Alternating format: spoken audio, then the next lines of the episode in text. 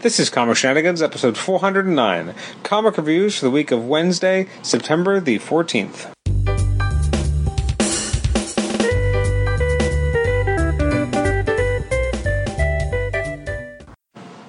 Welcome to the Comic Shenanigans podcast. I'm your host, Adam Chapman, and this is our reviews episode for releases from the week of Wednesday, September the fourteenth. Thank you for joining us for another, yet another reviews episode.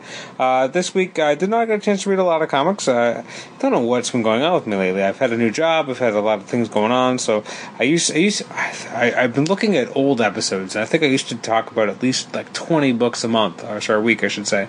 And I'm like, man, that was a lot of books.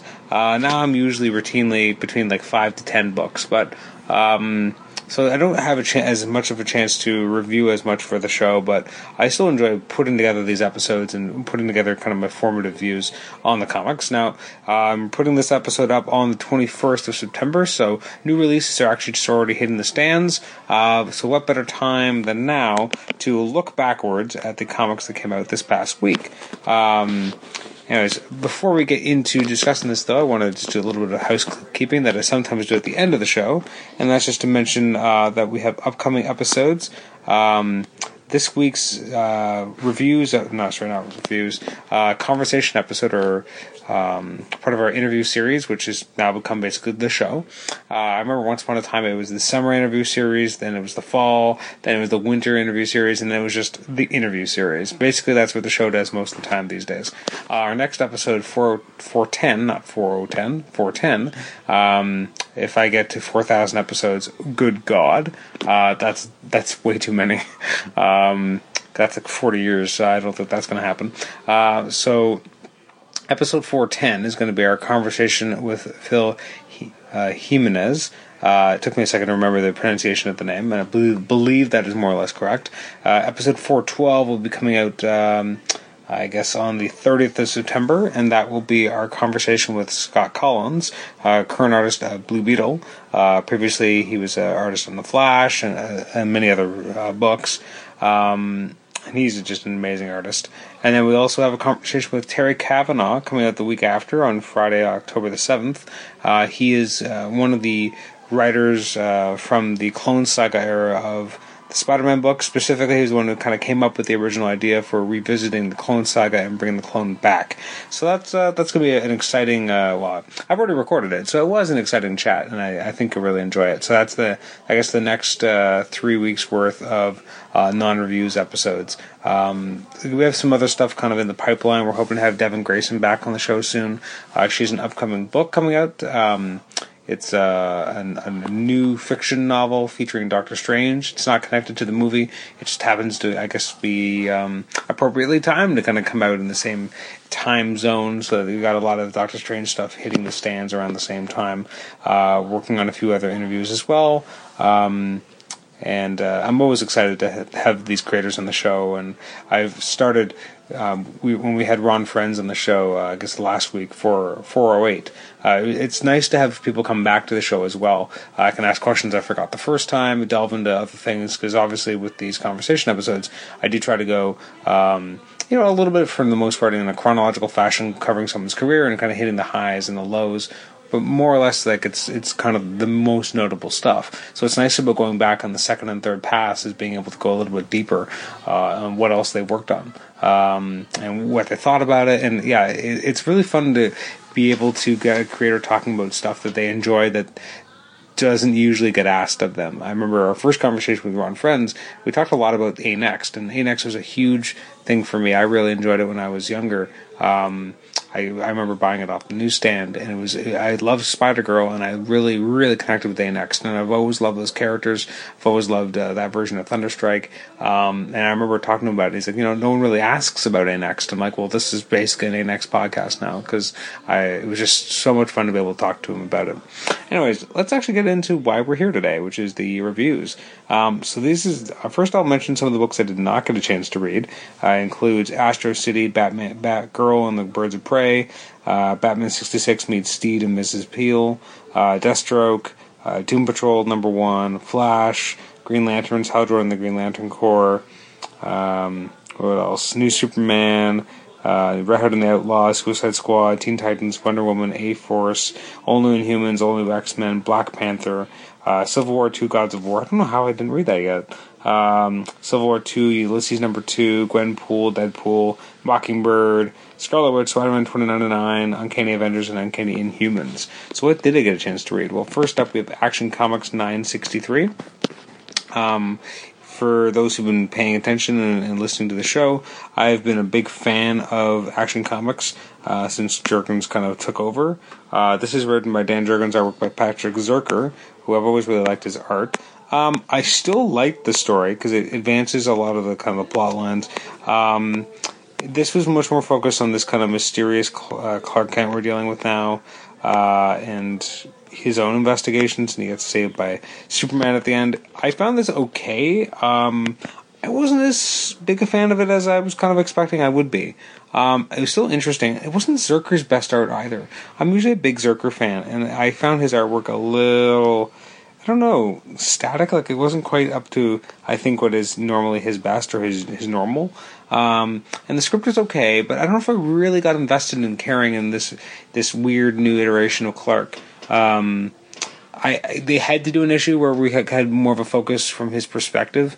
Um, we couldn't just have him playing the part he's played in the first arc. Um, but I, I wasn't. I it didn't really grab my attention yet. Um, I'm gonna give the issue a six. Uh, it, it felt like a bit of a step down. It's still good, but not the same. Uh, next up is All-Star Batman number two. I feel like I'm one of the only people who's not really enjoying this book. It's okay, but I don't find it amazing.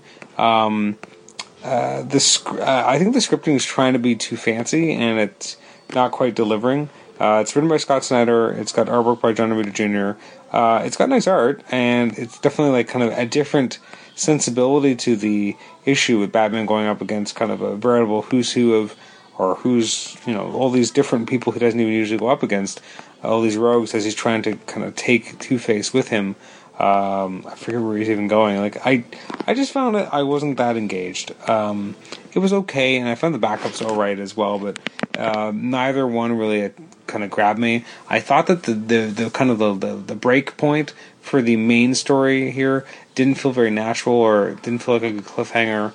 Um, and the artwork looks a little blocky.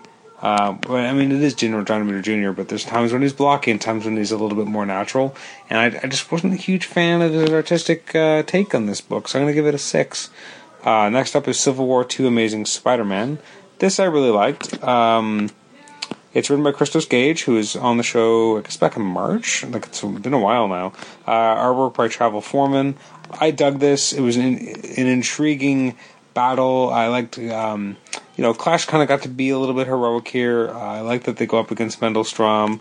I like that, you know, there's there's a lot going on here about responsibility, how Spider-Man feels about Ulysses, um, about Clash, about, you know, all this stuff. And um, I found it was, it was really quite interesting to kind of see what's going on and what we're going to see from um, Clayton. I, I, I wonder where we're going to see the character next. Very interesting, and because I, I, I like Clash, um, and it's interesting that he's kind of betting on himself now and what that's going to mean, and uh, I hope that when we get to see Clash again, that it will be Christos Gage writing it, because I think he really has a good, a good um, uh, grasp on the character, and and I think it's very interesting to kind of see how he developed the character, and I, I want to see more from him. Uh, I'm going to give this issue an eight. I thought the art was great. I thought the story was strong uh, and very interesting. And, yeah, I, I, this really grabbed my attention. I felt like it really entertained me and kept me kept me interested. Next up is Detective Comics nine forty. Now, this is just fantastic. Um, it's got artwork by uh, Eddie Barrows, and he's really killing it here. James Tynion the fourth is uh, writing it. Uh, it's the last stand of Tim Drake. Uh, I won't say much more than that in terms of spoilers, although it's been spoiled all over the place. Um, it's an emotional, um, riveting story, um, very haunting, especially like there's a, a sequence, again, I don't want to say too much, but where Batman's talking about something about Tim with spoiler, and about, um, you know, the choices that you make in being a hero and being a superhero and choosing a life, and Uh, maybe, you know, Batman didn't realize everything, and there's a really good emotional moment that happens here. I, I almost felt like the ending cheapened it for me a little, um, because it was so effective, and then it, it was, that ending was okay, but I don't know if it really, I don't know, I almost feel like it's something I would have liked revealed later, but I guess then that would have felt like more of a cheat, whereas at least addressing it right away, it's less of a, Uh, it could cheat when it's revealed later, even though it kind of dulls the impact now. It lessens the feeling of betrayal of the writer being lazy and just bringing back, doing something later. Um, I'm just kind of trying to talk around it, but overall, I'm gonna I'm gonna say it was very strong. I'm gonna give it a nine out of ten. It was a, you know a very entertaining read, and the artwork is just gorgeous. Uh, next up is Old Man Logan eleven. Speaking of gorgeous looking books, the artwork in this remains just absolutely breathtaking by Andrea Sorrentino. Jeff Lemire really doing a great job writing it. Uh, there's just such a, first of all, you can, so much of this book comes down to visual, the visual aesthetics that Sorrentino is bringing. And I'd love to talk to Lemire about how he's scripting this and how he's working it with how Sorrentino's artwork goes. And if, how much of this is Marvel style, if it's tightly plotted and scripted, because there's things that he does in, that Sorrentino does in the art, which is just so intricate and gorgeous that I'm wondering if it is this something that Lemire is imagining and then you know putting in a script, or is it something different? Uh, very enjoyable, great, great issue. I mean, this is just top notch stuff. Um, I'm gonna give it an eight and a half out of ten. It's just such a good book, and it makes it all the more puzzling that Extraordinary X-Men just doesn't feel like Lemire has a good handle on the characters or what he wants to do with it. And then you have a book like this, and it's just like, wow, it's like all of it works. Um, then we have Spider-Man number eight by Michael Bendis and Nico Leon, which is like two separate issues. Uh, like it's two stories, and they're really not connected at all. One is Spider-Man being confronted by Luke Cage and Jessica Jones, which actually feels really works um, with how the characters are sh- supposed to be written. They're having a great conversation about secret identities, and I thought it was really interesting. And then you have the second half, which is really just a retread of what we've already seen from a different perspective of what happens with the death of Hawkeye. Sorry, the death of um, the Hulk, or Bruce Banner, by Hawkeye's hand in Civil War two.